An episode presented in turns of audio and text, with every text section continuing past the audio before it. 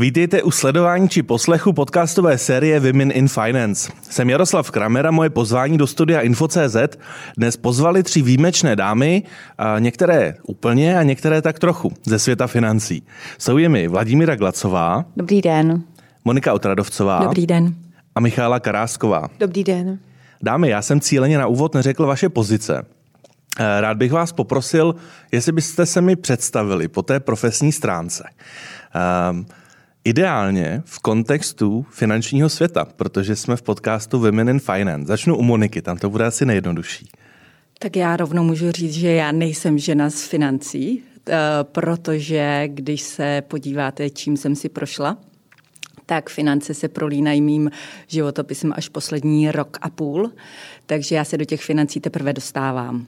No ale aktuálně působíte jako? Aktuálně jsem ředitelka marketingu a komunikace v Generali České. Mm-hmm. A předtím jsem byla ve startupu Bank ID, kde jsem si to hodně užila. Ale předtím to byl naftový biznis a telekomunikace. Každopádně aktuálně náš boxík splňujete, ředitelka komunikace Generali České pojišťovny. To mě těší. To je žena ve financích. Jak to má Vlaďka Glatzová? Já taky nejsem žena ve financích. Ale jsi žena, která má výrazný vliv na finance a já rovnou dodám, že seš jedna z 53 laureátek Síně slávy projektu FinGeny. Takže tam asi nějaká vazba bude. Tak nějaká trochu, jo, protože jsem advokátka, založila jsem advokátní kancelář Glatzová & Co. před 28,5 lety. A ta kancelář se ale financím hodně věnuje. A já osobně jsem vždycky chtěla být bankovní právník.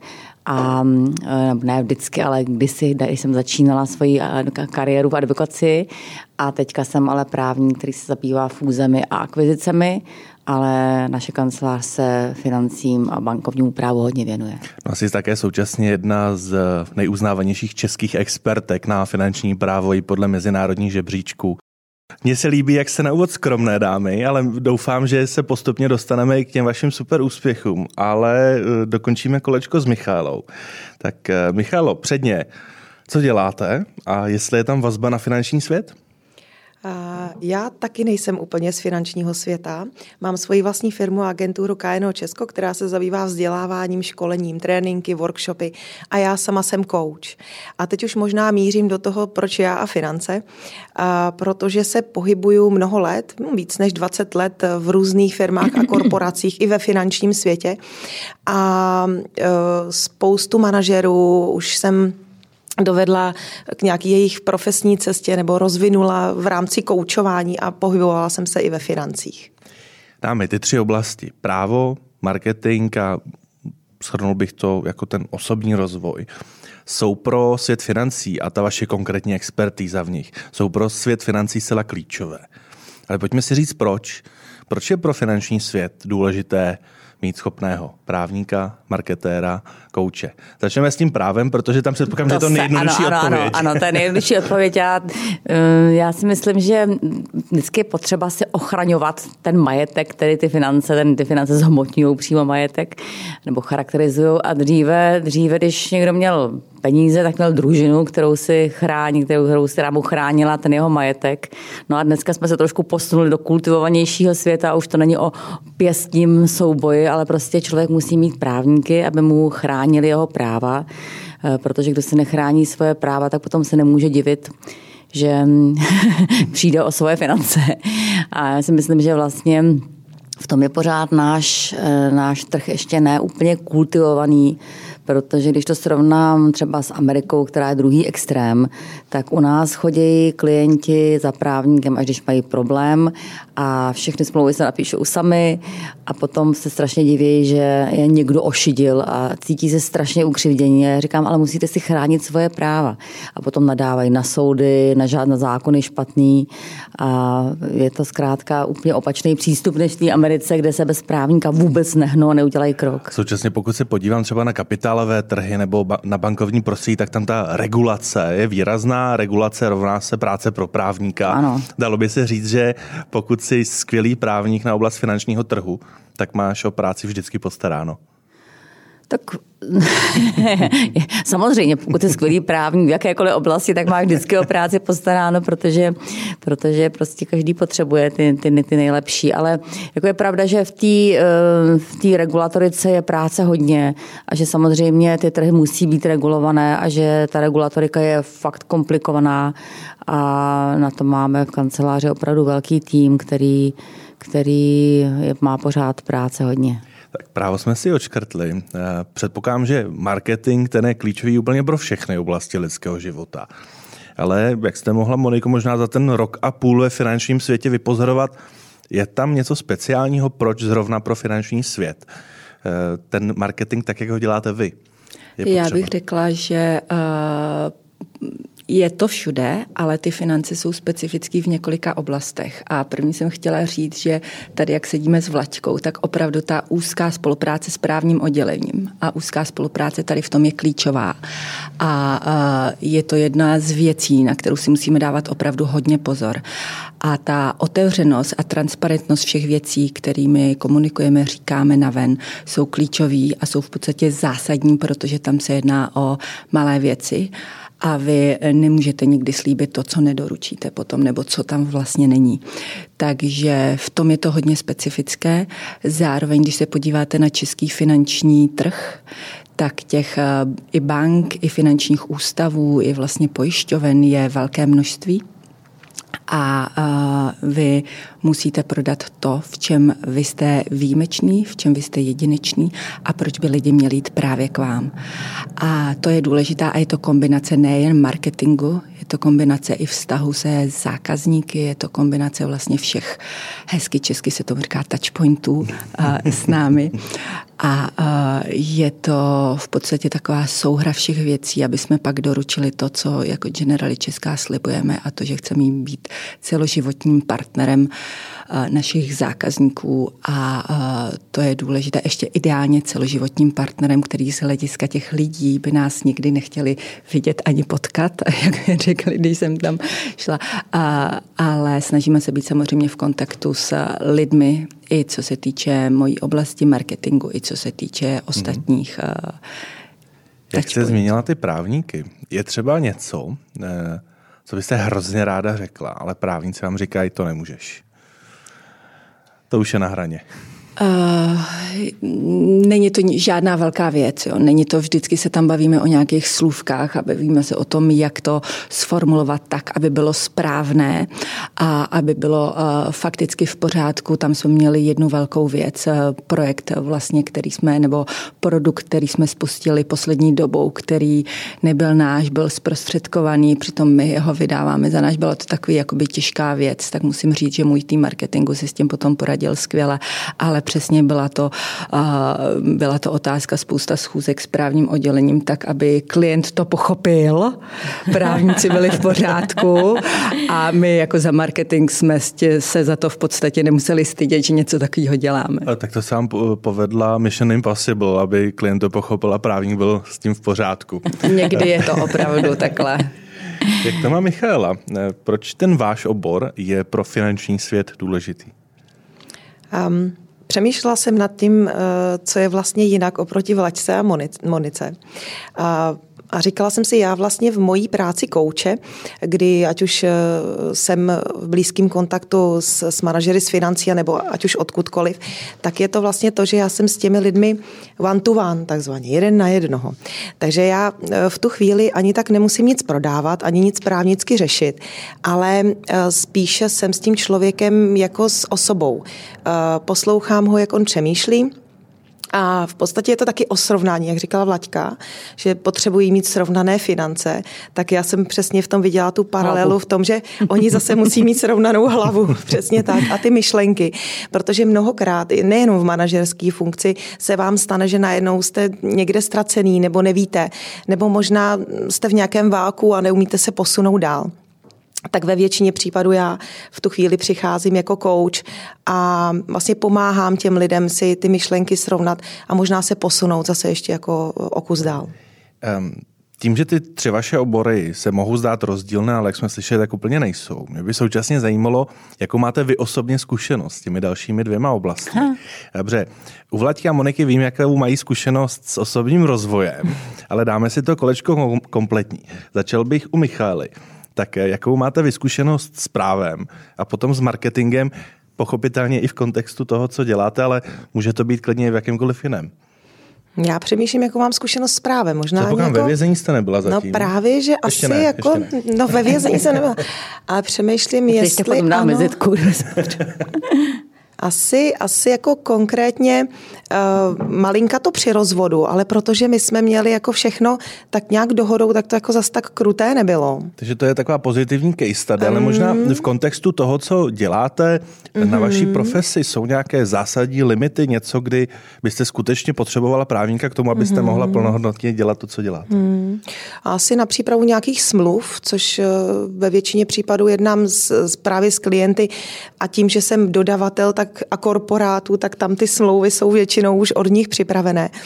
A snažím se teda nepohybovat na hraně nějakého zákona. Jo. Takže jako dodržuju všechno, co mám. Krásný život bez nutnosti povolávat právníky. Nemám zkušenost asi jako vyloženě s právníkem. No a marketing? Marketing samozřejmě ano.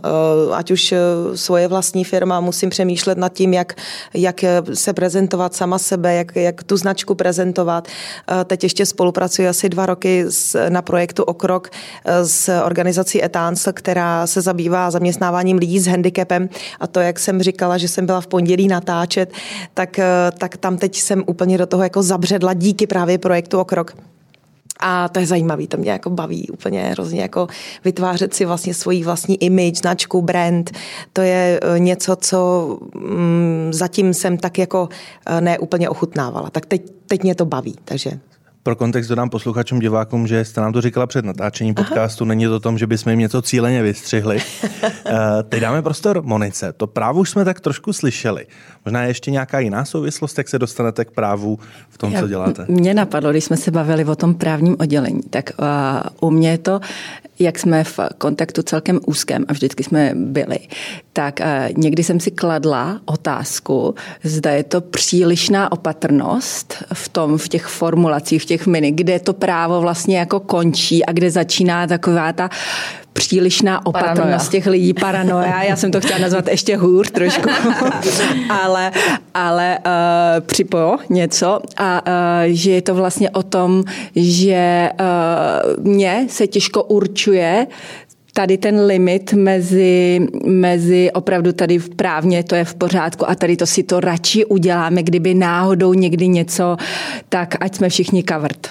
Já vám řeknu tajemství, oni i ty právníci vlastně jako nikdy moc neví, kde ty limity jsou a proto vás radši posouvají o trošičku dál, je to tak, Vlaďko, ne? No tak my vlastně nemůžeme ty limity znát, protože nikdy nemůžeme vědět, jak soud rozhodne a nikdy nemůžeme vědět, kdo koho zažaluje a proto zrovna v případě třeba komunikace k generáli bych se opravdu jako nedivila, taky bych byla jako právník této společnosti velice opatrná.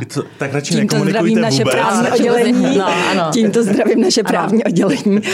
A co se týče coachingu a co se týče tady těch věcí, tak já si myslím, že je to zásadní pro každýho z nás, každýho, kdo dělá jak ve velkých, ale i malých společnostích, kdo už je nejen na manažerský úrovni, ale pro každýho člověka vlastně osobně, aby ať už je to coach nebo kamarád, nebo někdo mu v podstatě byl schopnej, jak se říká, nastavit zrcadlo nebo prostě klát mu ty správné otázky, protože jakmile se hýbu v okruhu lidí, kteří mi většině jenom přitakají a myslím si,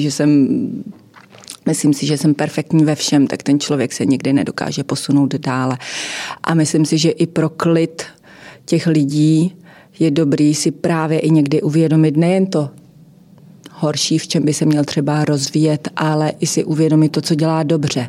I být v podstatě ta spokojenost sama se sebou a spokojenost s tím, co dělám a spokojenost se svým životem. A proto já si myslím, coaching, mentoring, jakýkoliv nastavování v podstatě zrcadla těm lidem strašně důležitá věc v životě všech. Já vím, že pro Vlaďku tahle oblast byla tak trošku formující, ale ještě bych se rád zeptal, Moniko, jestli vy osobně jste vlastně taky 100% zastánce ke své osobě, protože já myslím, že je taky fér říct, že to nutně nemusí být pro každého. Že mohu zjistit, že mám třeba ty nástroje ve svém běžném životě, že jsem schopný sebereflexe, aby to zase nepůsobilo, že úplně každý, který je na nějaké pozici, tak 100% potřebuje toho kouče nebo ty nástroje, které kouč nabízí. Tak jak to máte? Vy jste úplně 100% faninka. Já jsem měla mentorku, mentorku, což mi strašně pomáhalo a strašně právě pomáhala v tom uvědomění se těch věcí, který nejen v tom pracovním, ale v tom osobním životě, co já vlastně chci, co mě dělá šťastnou, proč jsem tam, kde jsem. A určitě bych to doporučila každému. Měla jsem to i v období, kde to pro mě bylo jakoby těžký skloubit práci, domov, ale od té doby, co se mě narodili děti, je to takovej fičák, že vůbec nemám ani čas nad ničem jakoby přemýšlet a prostě jedu. To se tak přiznám jste úplně otevřeně. Když jste to absolvovala předtím, tak Vlaďko, jaká je tvoje zkušenost, když bychom začali s tou oblastí Michaely? No, velká. Já jsem velký zastánce toho, že každý by měl mít svýho kouče, protože to zkrátka člověk nemůže úplně nahlídnout sám na sebe objektivně a ta sebereflexe, to stejně to, co se člověk musí učit. Samozřejmě někdo má ji vrozenou a někdo k tomu těžko hledá cestu, ale i lidi, kteří mají prostě schopnost sebereflexe, tak pořád nejsou schopní do určitého věku se sami vidět očima druhých. A lidi v práci, když jste třeba šéf zrovna, tak vám to úplně neřeknou a potom prostě může přijít někdo, kdo vám ty oči otevře.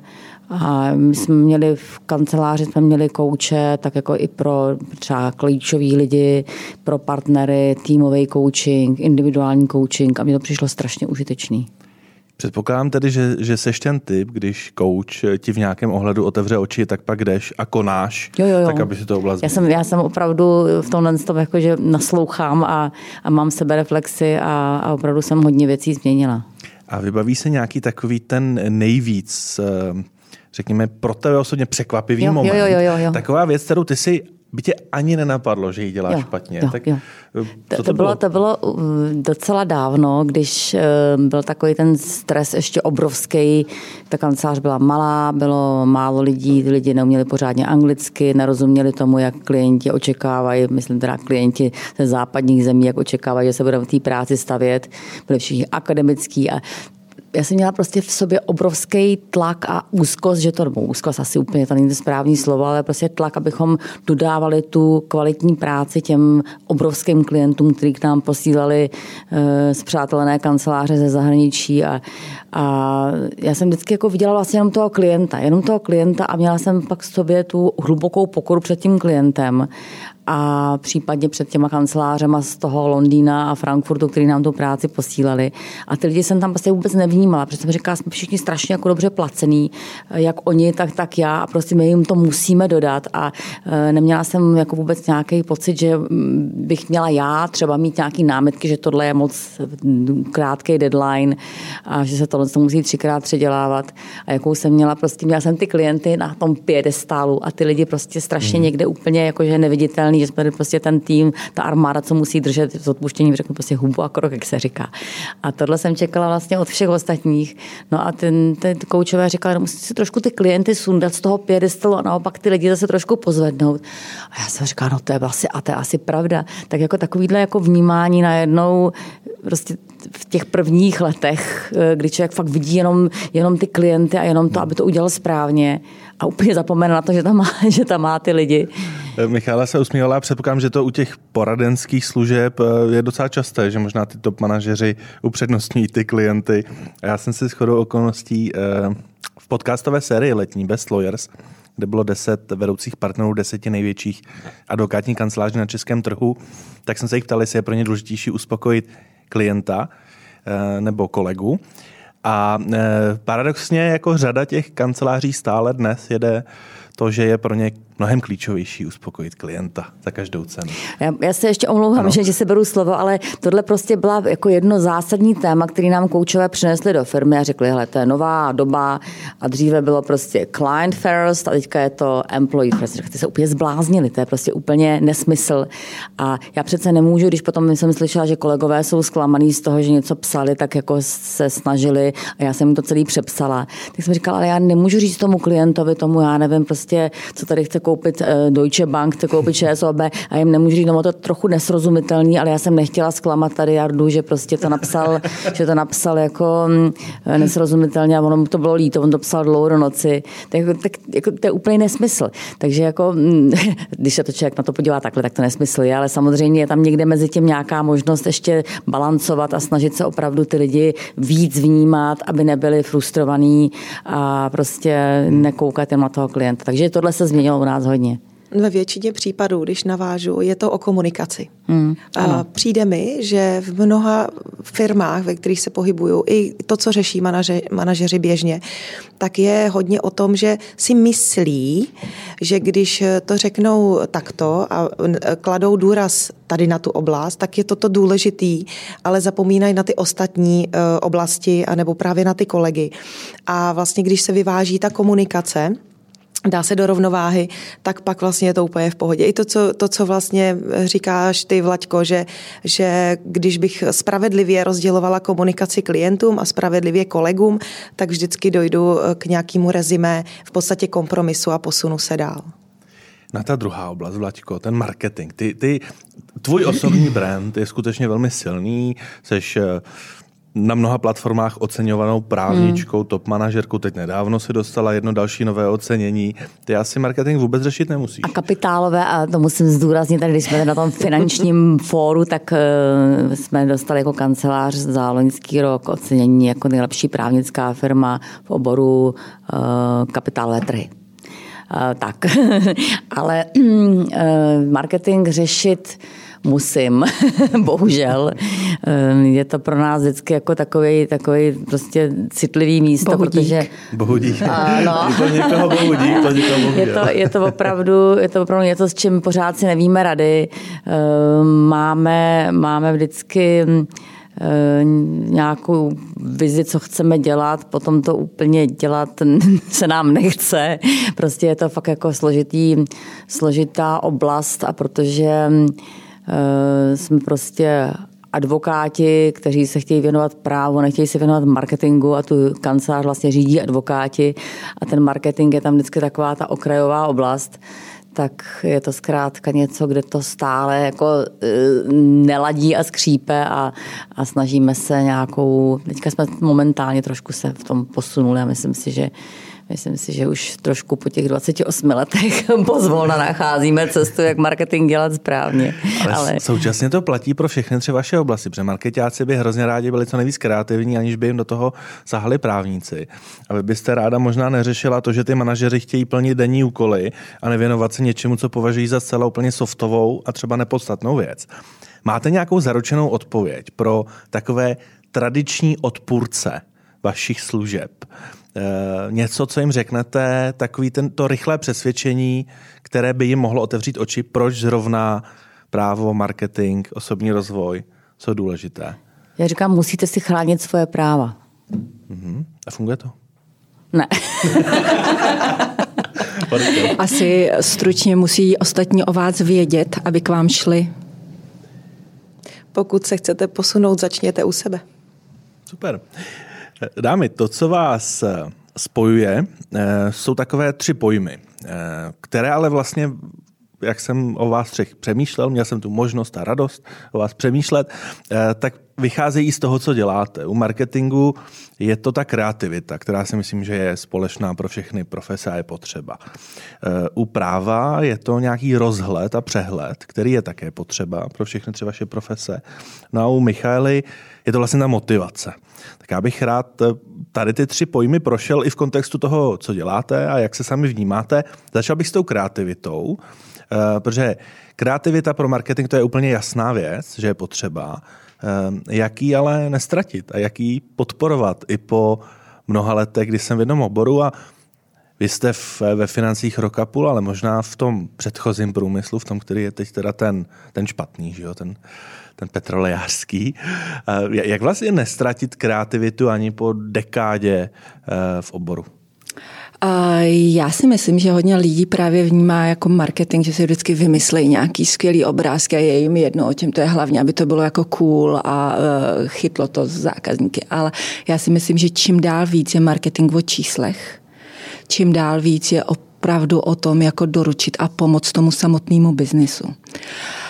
Ne, že by to nebylo takhle v minulosti, ale myslím si, že se na to klade důraz i vzhledem k tomu, že před 10-15 lety jste si v podstatě nakoupil grpy v televizi, nakoupil jste si nějakou sledovanost, věděl jste, že máte kanály 2-3 a všechno bylo v pořádku, pak jste si nakoupil nějaký outdoor a všechno jste si to hezky spočet. Teďka těch cest a kanálů, jak se dostat k zákazníkům, je strašné množství a ta kombinatorika a ta efektivnost i vzhledem k různým cílovým skupinám, vzhledem k různým lidem, vzhledem k vnímání vůbec reklamy a nejen těch všech impulzů, které kolem nás jsou, včetně zpráv, včetně všech platform, které máme, včetně všech podcastů, je strašné množství.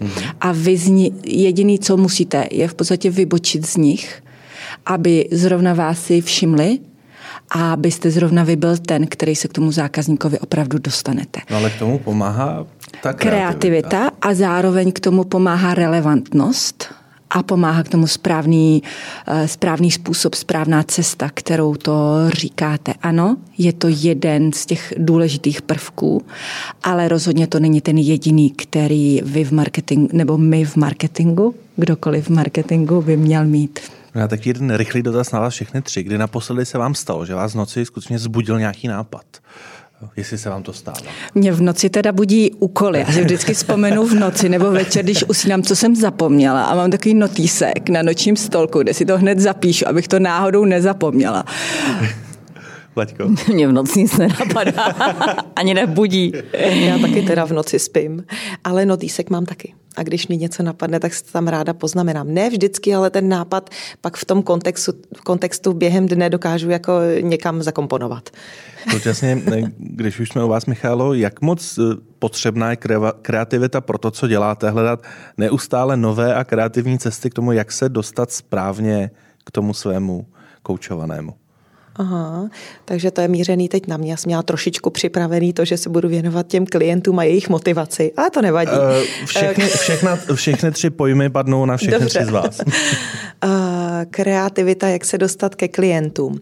No, mně hodně pomáhá to, že značka KNO je nějakým způsobem na trhu už více jak 25 let, jako v Laďce, to je jako důležitý.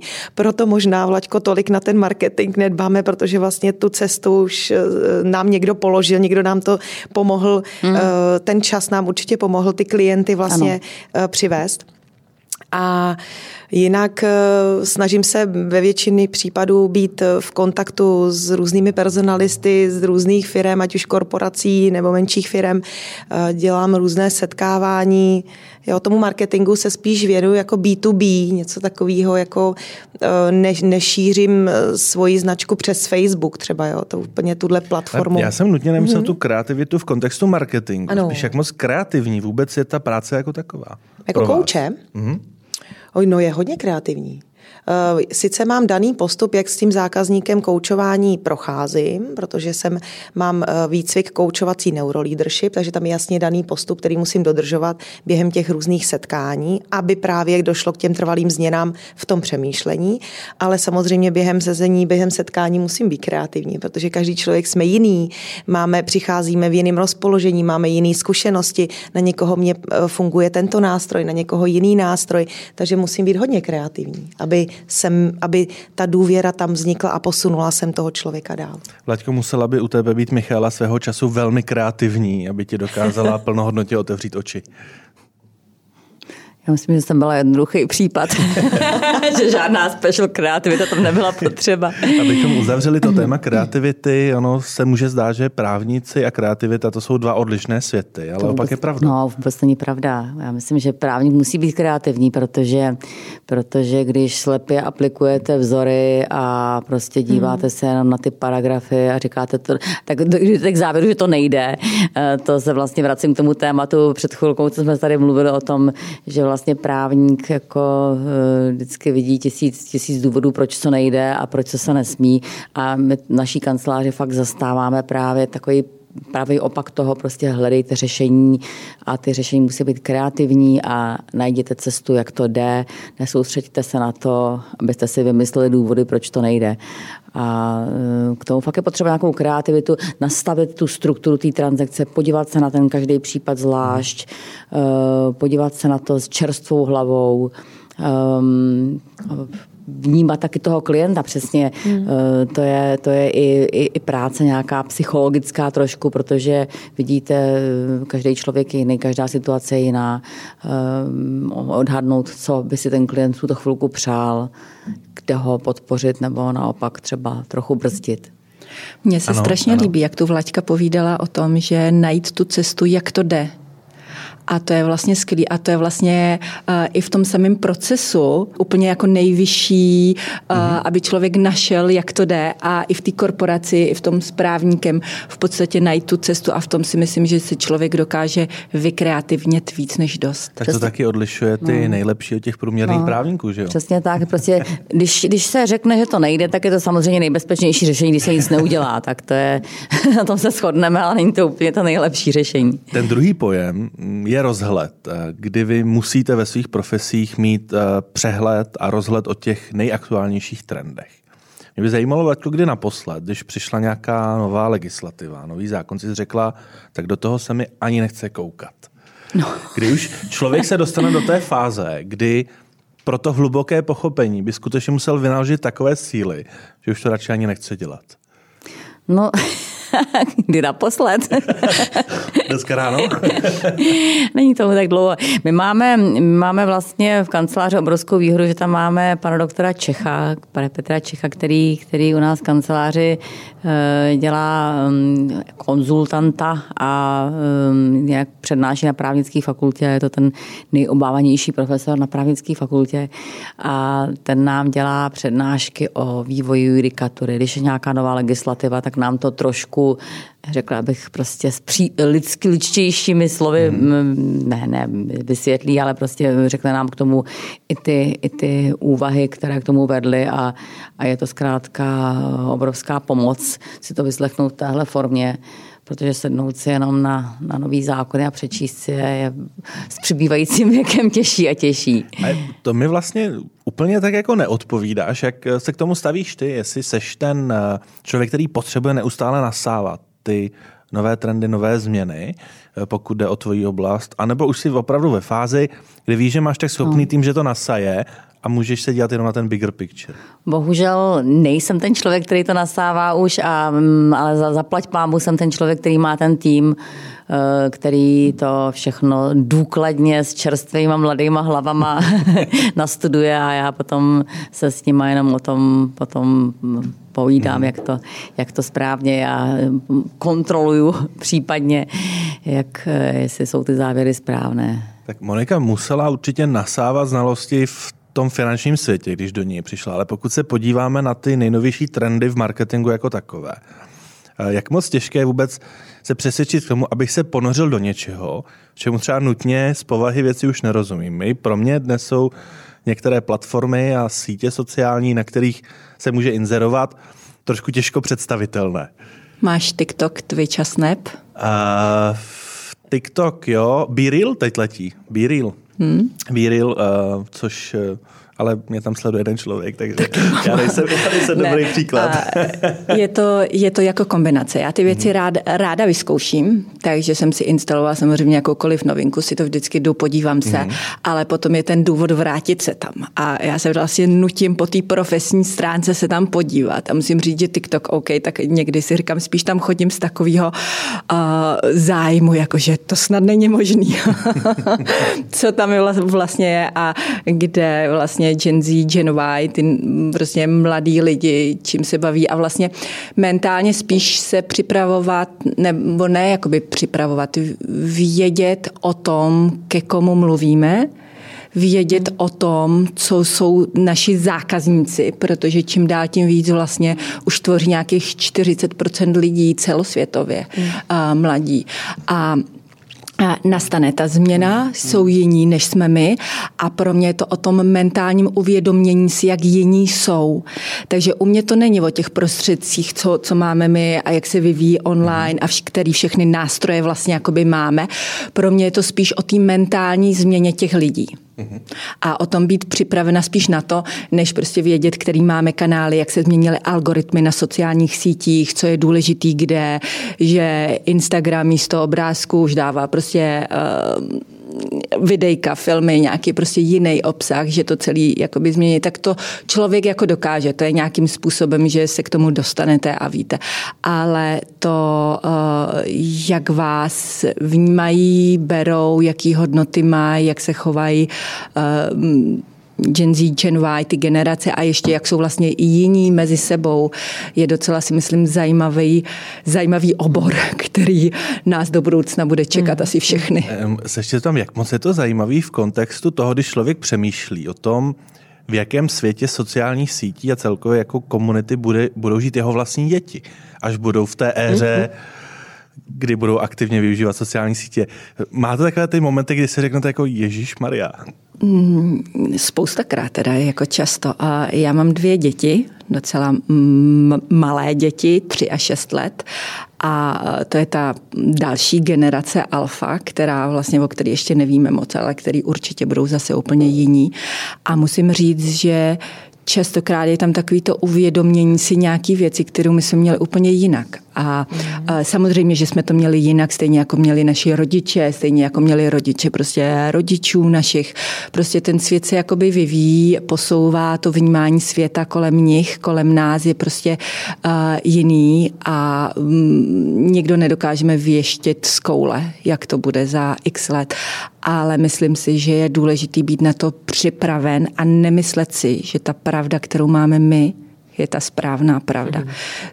To bylo pro mě strašně velký jako uvědomění si a nastavení zrcadla, že prostě to, co si myslím já a vnímám já, že to tak musí být, tak ve finále to tak prostě není. Já si právě myslím, že strašně souhlasím a strašně si myslím, že jak člověk začne říkat, že ty mladí jsou špatný a horší, tak začíná stárnout a to bych nerada. A je to prostě, to říkal už Platon, že naši otcové byli mnohem lepší lidi, než jsme my a naši děti jsou mnohem horší, než jsme my. Kam ten svět spěje? TikTok má kancelář Glatzová? Nevím. Myslím, že ne. Ale na sociálních sítích jsme, ale to přenechávám laskavě našim marketingovým expertům. Abychom uzavřeli to téma rozhledu a nových trendů, tak jak to má Michála, pokud je třeba o nové vědecké studie, pokud je o nové přístupy, máme tady vlastně i řadu třeba nevědeckých přístupů, které se nesou mezi lidmi, když za vámi přijdou. Teď jsem četl někde na internetu, že u koučování musím být ponořený v ledové vodě, tak proč to neděláme spolu? Například. Vy se na mě díváte, jako kdyby to byla realita.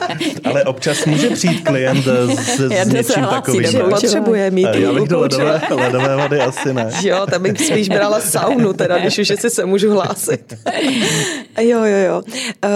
Je to možný, že lidé, kteří chtějí být koučovaní, mají jako různé potřeby. A já tomu vždycky říkám, při tom našem prvním setkání, abychom jako se naladili a tu cestu spolu nastavili. a naslouchám tomu, co mi říká ten klient. Já v první řadě potřebuji, aby ten klient byl v pohodě, aby měl plnou soustředěnost na to, co říká, jakým způsobem to říká, co mi říká vlastně tím, co mi říká a tak dále. Takže tady v tom případě spíš, jako kdy já používám nějaký vědecký podklady nebo to, že se sama sebe rozvíjím, používám při tom jako prodeji toho koučování, když to takhle řeknu. Potom v tom samotném procesu jde o moje zkušenosti především. Takže mým cílem a mým rozvojem je víc a víc koučovat, dávat si sebereflexy, mít třeba nějaké supervisorské skupiny, rozvíjet se v tom koučováním jako takovém. Takže to je pro mě. Potom pro biznis je samozřejmě důležitý mít všechny ty papíry, certifikáty a být CC, ideálně ACC jsem teď, tak potom je BCC a MCC, tak to je důležitý taky pro biznis. Pro mě to dává zase nějaký impuls, že se můžu něco dalšího dozvědět, že mě to může pomoct se posunout někam dál. Ještě více rozumět tomu, co mi ten člověk říká a ještě víc ho třeba pošťouchnout k tomu, teď mi říkáš, že... A když mu dám tu parafrázi, tak by mohlo dojít k aha efektu. A říct, aha, to mě doteď nenapadlo.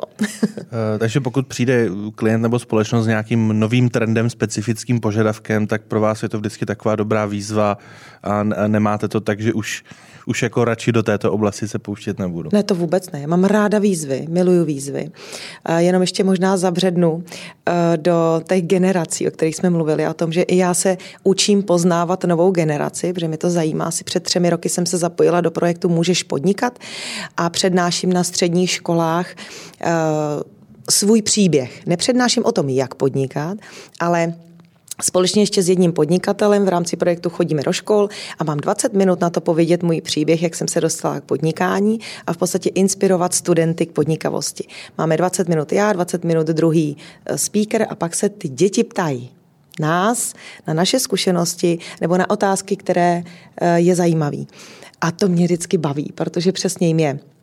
Někdy jim je 16, někdy jim je 17, 18, podle toho třeťáci, čtvrťáci a je to neuvěřitelně inspirativní i pro mě, protože já se díky těm otázkám vlastně dozvídám, jakým způsobem oni přemýšlí a připravuju se, jak říkala Monika, na to, aha, bude to asi trošičku jinak, budeme muset i my změnit přemýšlení. Vzpomenete si na nějakou otázku, která vás skutečně vyšokovala v tom pozitivním smyslu, že bychom ji tady položili a dáme by na ní odpověděli? Teďkon myslíte otázka... Od těch studentů. Od té mladé generace. Něco, co vás skutečně ani nenapadlo, že někoho může zajímat. Třeba proč je vůbec potřeba pracovat? Proč chodím do školy? Dost často míří otázka, co vám dala střední škola? Protože já mnohdy nechápu, proč tady jsem. To jsem měla teďkon v pondělí zrovna. Druhá nejčastější otázka je, kde vzít rychlý peníze, abych mohl začít podnikat? Co na to říkáš? Hlavně nepřemýšlíte tímto způsobem. Ano. Potom do čeho investovat, jestli máme zkušenosti s bitcoinama.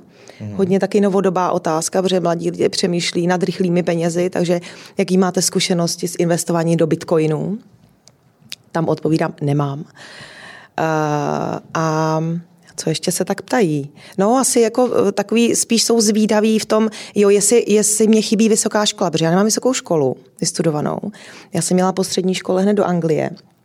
Takže to je taky zajímá, protože většinou jsou to třeťáci, čtvrťáci a přemýšlejí, jestli vejška nebo ne, jestli to studium vlastně je pro ně cesta nebo spíš je do zahraničí, takže to taky mají hodně často. A no, takže tak asi.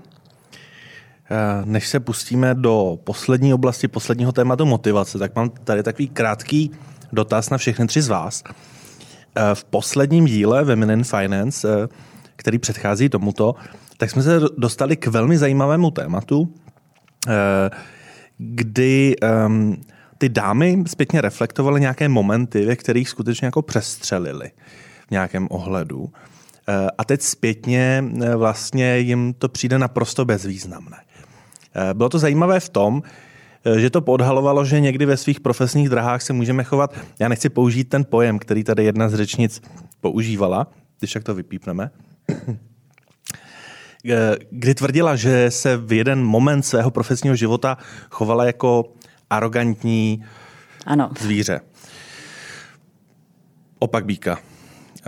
A mě by zajímalo, jestli vlastně takové momenty byly i v těch vašich kariérách, jestli to k tomu tak nějak jako patří. Předpokládám, že v tom právu ty stresové momenty, kdy člověk skutečně přestřelí, jsou možná běžné. Tak vybaví si nějaký třeba jeden konkrétní, na který si čas od času vzpomeneš a řekneš si, já jsem strašně ráda, že už jsem se od té doby posunula. Já si nemyslím, že by to bylo něco konkrétního, že bych se někdy zachovala vyloženě arrogantně, vyloženě prostě křičela na někoho nebo prostě neslušně, protože opravdu chováme se k sobě v kanceláři vždycky slušně. Akorát ten celkový přístup byl takovej, že jsem těm lidem dávala asi málo pozitivních signálů, nebo že jsem prostě víc tu práci kritizovala a míň jsem se snažila je zkrátka pochválit, ale když ono to skutečně v těch začátcích bylo tak těžký, že ty lidi neuměli ani anglicky pořádně a byli tak akademický, že jako vždycky si říkala, já vím, že bych to měla nějak pochválit, ale já vůbec nevím, co bych tam pochválila. No, takže jo, ale ten celkový, já myslím, že to, že mi jako vlastně pomohlo to, že se skutečně strašně dramaticky změnila kvalita lidí, kterých nám přicházejí i po škole. Takže dneska vlastně už můžu zpravidla jenom vždycky říct, že to je dobrá práce a že ještě tohle bych třeba změnila.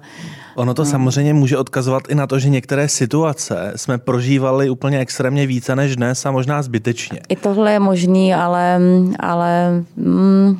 mám pocit, že tam skutečně ten tlak a očekávání od těch našich klientů bylo tak dramaticky daleko od toho, co ty lidi byli schopni dodat, že ta situace byla jiná.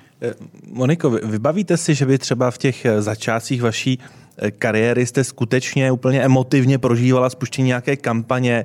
Bylo by to takové ty klasické hrotky, že se něco musí stihnout?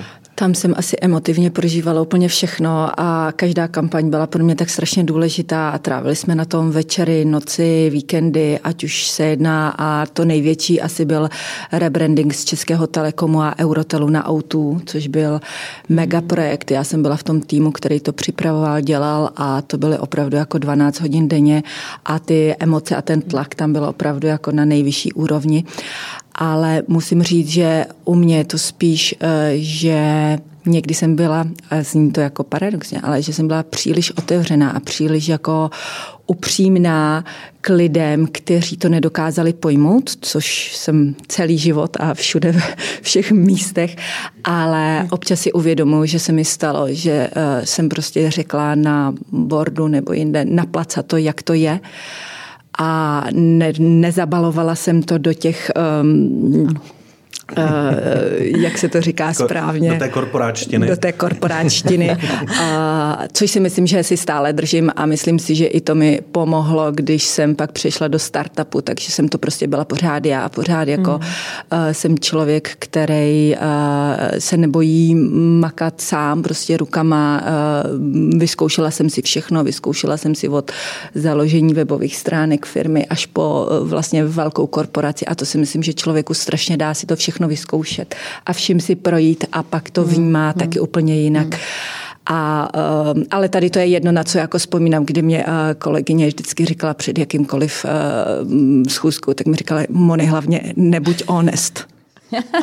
Ale máte současně pochopení pro třeba nastupující kolegy, že ty věci prožívají tím stylem, kterým jste je prožívali vy? Já je prožívám ještě doteď, musím říct. Já vždycky, když mě něco rozčílí nebo natchne, tak já určitě jsem pořád, si myslím, že emotivní člověk, i když už asi si to neberu tak strašně jako citlivě a osobně, jako dřív, kdy jsem kvůli těm věcím nedokázala usnout. Ale pořád jsem člověk, který není tichý v kanceláři a dokážu prožívat různé i ty pozitivní, i ty nepozitivní věci. Michaelo, můžou i koučovi ujet nervy? Já jsem přemýšlela, co dám za příklad, jo, kdy jsem se chovala arrogantně. A napadlo mě okamžitě mých 19 let, když jsem se vrátila z Anglie, a myslela jsem si, že ve Žďáru nad Sázavou na mě všichni čekají. A teď jsem se opravdu, a tu zpětnou vazbu jsem dostávala úplně napřímo od všech svých kamarádek zpátky. To bylo jako opravdu jako velice autentické. Jo. A záhy jsem pochopila, že si tam nikdo ze mě na zadek fakt nesedne. A tak i když jsem si myslela, že si teda, takže jsem změnila taktiku a jela jsem do Prahy, jo, se stejným batůškem.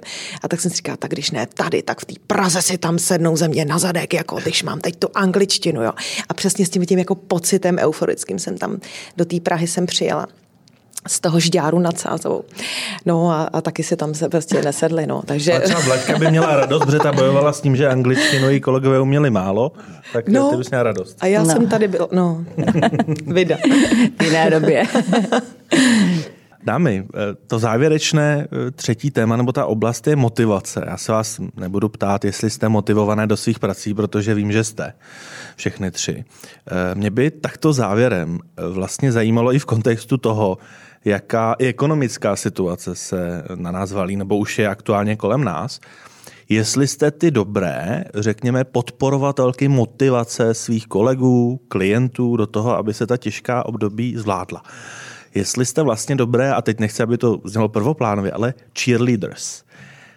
Vlaďko, jak to máš? Máš na to své lidi, anebo ty seš ta, která dokáže skutečně kolegy jedním skvělým pep talkem namotivovat napříč celou firmou? Já myslím, že já docela tuhle vlastnost mám, že jsem taková entuziastická a vždycky do všeho jdu a jdu do toho s hrozným optimismem a neumím si představit, že by něco nešlo, takže... Mám pocit, že jsem inspirující, motivující element v té kanceláři. Moniko, je to u vás tak, že tuhle roli máte třeba vy za marketinga, nebo máte skutečně člověka, o kterém víte, že tu motivaci kolegům dokáže velmi rychle dodat? Já zrovna o tom přemýšlím a musím říct, že někdy i oni potřebují mít takovou tu chvilku, že se vypovídají, že prostě je někdo vyslechne. Takže myslím, že tam fungují dvě takové roviny a jedna věc je samozřejmě ty lidi namotivovat a pořád jsme tady vysmátí a pořád jako je všechno skvělý a to nevadí, to zvládneme, jdeme dál, ale že i ty lidi právě potřebují mít tu platformu, kde si sednou a kde je někdo přesně vyslechne a i oni řeknou všechno to, co mají na srdci a odchází v tom jako řekl jsem to a tím se mi ulevilo. Takže myslím si, že a to bychom se měli zeptat jich, že věřím a doufám v to, že dokážu plnit obě role. Michaelo, jak moc je těžké namotivovat třeba k tomu, aby člověk absolvoval sezení s koučem v momentě, kdy pro ty top manažery samozřejmě je krizové období a třeba řeší vůbec samotnou existenci firem, ve kterých působí? Já mám výhodu v tom, že koučovaný ke mně přichází sám a dobrovolně ve chvíli, kdy cítí, že potřebuje kouče. Mnohdy se stane to, že mu kouče někdo doporučí, ale ten člověk neví, co koučování je. Pak mám samozřejmě tento první setkání, proces jasně daný, aby člověk pochopil, co koučování je a co bude dělat. A až tu chvíli má člověk, možná to trošičku souvisí i s tím, co jste říkal na začátku, že ne každý je koučovaný, nebo každý to potřebuje v tu danou chvíli, což je pravda, protože až po tom prvním setkání člověk pochopí nebo mu dojde, je teď to vhodný období, kdy ano, jsem já vůbec člověk připravený na koučování, můžu já teď v tomhle období sám na sobě něco měnit, pokud vyhodnotí jeho mozek, že není, pak není a je to čistě na jeho dobrovolné bázi. Moje motivace pro tyhle lidi je jenom vlastně na našem prvním setkání, aby správně ten člověk pochopil, co koučování je a co to pro něj bude znamenat. Dámy, úplně závěrem, možná vás ta otázka překvapí, mě napadla cestou sem v autě, když jsem na Českém rozhlasu poslouchal o tom, že domácnosti musí šetřit i v souvislosti třeba s energetickou krizí. Tak by mě zajímalo, jestli dokážete být vlastně šetřivé a jestli je nějaká oblast, na které byste v životě nešetřili. Bez ohledu na to, jak velká je krize. A začneme od Michaely. Vzpomínám si na moje šetřivé období v roce 2008, kdy přišla ekonomická krize s hypotékama a mě můj biznis zasáhla úplně jako dramaticky. A vzpomínám si, že tenkrát jsme museli hodně rychle propustit zaměstnance, dělat home office, úplně přetransformovat biznis jako takový. A to jsem byla hodně šetřivá. Musím říct, že opravdu jako místo kajzerky jsem si kupovala rohlíka, místo šunky šunkový salám. A takže jo, myslím si, že umím být šetřivá a že i tohle období a mnoho dalších období, které jsem si i v podnikání prošla, mě naučilo, že jsou období, které jsou prostě super a můžu si je užít. A jsou období, které musím prostě něco ušetřit. Ono se to samozřejmě nemusí nutně týkat jenom té finanční oblasti, může se to týkat přesně i té energetické oblasti, to, že, jak se říká, s oblibou nepouštíme teplo Pánu Bohu do oken, jo. Ale je nějaká oblast, ve které byste na sobě v životě nešetřila? Na vzdělávání. Což mě u vás nepřekvapuje. Já říkám i studentům, kterým přednáším, a když mají otázku na to, což teď vůbec jsme v té škole a máme jít na vysokou, říkám, to je obrovský benefit, vy máte zadarmo vzdělávání. A jakmile vystudujete jakoukoliv školu ze státní instituce, odcházíte, pak další vzdělávání budete platit. A pokud si během života uvědomíte, že jste na jiné škole nebo jste někde jinde směrem, jako já mám vystudovanou střední průmyslovou školu, obor strojírenská administrativa. A až časem jsem si uvědomila, tohle já nejsem já a potřebovala jsem se přetransformovat, tak mě to stálo samozřejmě docela dost peněz. Takže, ale nelituju toho. Tohle je důležitý je se vzdělávat a posouvat se pořád dál v tom daném oboru, ve kterém člověk se najde a co si najde takový za svý. Moniko, umíte být šetřivá? Já jsem v tom byla vychovávaná. My určitě jsme neměli moc peněz, když jsem byla malá a byla jsem vychovávaná v tom, že nic se nesmí hodit do koše, všechno se musí totálně unosit. Dědila jsem oblečení, neměla jsem vlastně málo, když jsem měla něco nového. Takže já si to nesu jako celoživotní výchovu a úděl a i se snažím šetřit samozřejmě za tu firmu, že spousta věcí si beru jako to snad nemůžeme dát jako firma, že to aplikuju právě i na tu pracovní stránku, ale samozřejmě, že se spíš snažím být a teďka bych si něco mohla dovolit a teďka bych si měla trošku začít to rozmazlovat a teďka už je ten čas, když bych si to měla začít trošku užívat. A je pravda, že i na vysokou školu jsem si vlastně vydělávala v Americe, vždycky v létě jsem si vydělala v Americe a pak jsem studovala vysokou školu za to. Ale to je přesně ta věc, na který bych jako nešetřila ani korunu. A v tuto chvíli samozřejmě je to i nějaký jako relax, nějaký oddech, něco, co prostě tomu člověku dělá dobře. Tak já mám pocit, že si to vždycky musím jako dopřát a mě dělají strašně dobře třeba masáže a prostě si to vždycky prostě jdu dopřát bez ohledu na čas a bez ohledu na všechno kolem. Prostě je to nějaký, nechodím na ně často, o to víc si je intenzivně užívám. Podle mě jsem možná jeden z prvních lidí, který se Vladimíry Glatzové ptá na to, jestli je šetřivá v nějakém ohledu. Já jsem se odnaučila být šetřivá. Já jsem byla taky vychovaná v šetrnosti a skromnosti a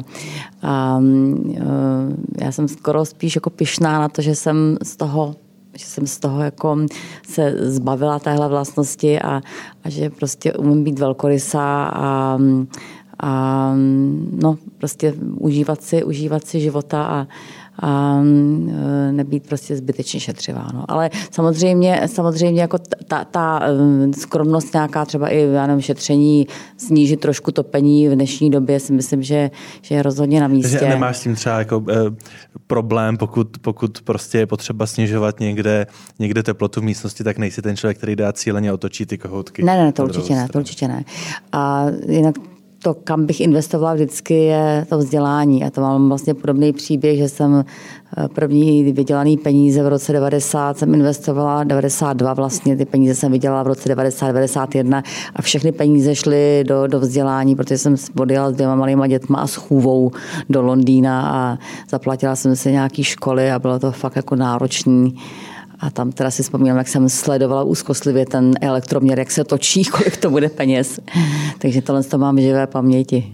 Dámy, tak já moc přeju, ať se vám daří co nejlépe směřovat své investice do vašeho dalšího rozvoje, protože se těším, že třeba někdy zase za nějakou dobu se pobavíme o tom, kam jste se posunuli, protože ze všech tří vás mám pocit, že se neustále někam posouváte, což je velmi osvěžující. Děkuji, že jste dorazili do podcastu Women in Finance, konkrétně Vladimíře Glatzové. Děkuji taky. Monice Otradovcové. Děkuji a krásný den. Na hostem byla také Michaela Karásková. Děkujeme.